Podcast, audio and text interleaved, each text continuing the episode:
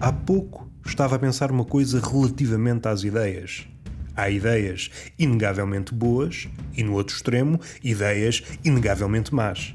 Este é o modelo mais simples de todos. Ver o mundo a preto e branco.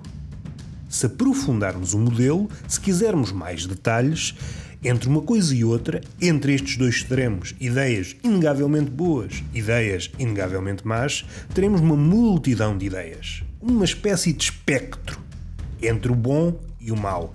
E claro, estamos a partir deste postulado que é possível fazer a destrinça que há verdadeiramente dois padrões, que é uma ideia inegavelmente boa e uma ideia inegavelmente má.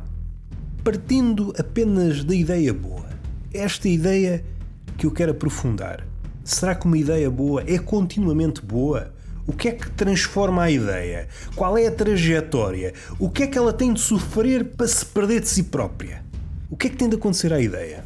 Quando a ideia se torna omnipresente, como diz o senso comum para tudo o que mexe, a mesma ideia poderia inicialmente ter alguma utilidade no seu quadrante, mais ou menos vasto, Porém, quando começamos a aplicá-la a torto e a direito, perde a sua eficácia e rapidamente entra derrompante no quadrante do dogma, do fanatismo.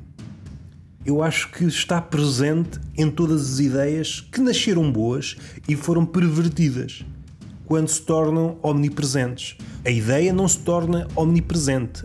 Eu acho que a razão aqui devia dar o seu contributo para perceber os limites dessa ideia, perceber até onde essa ideia pode ir.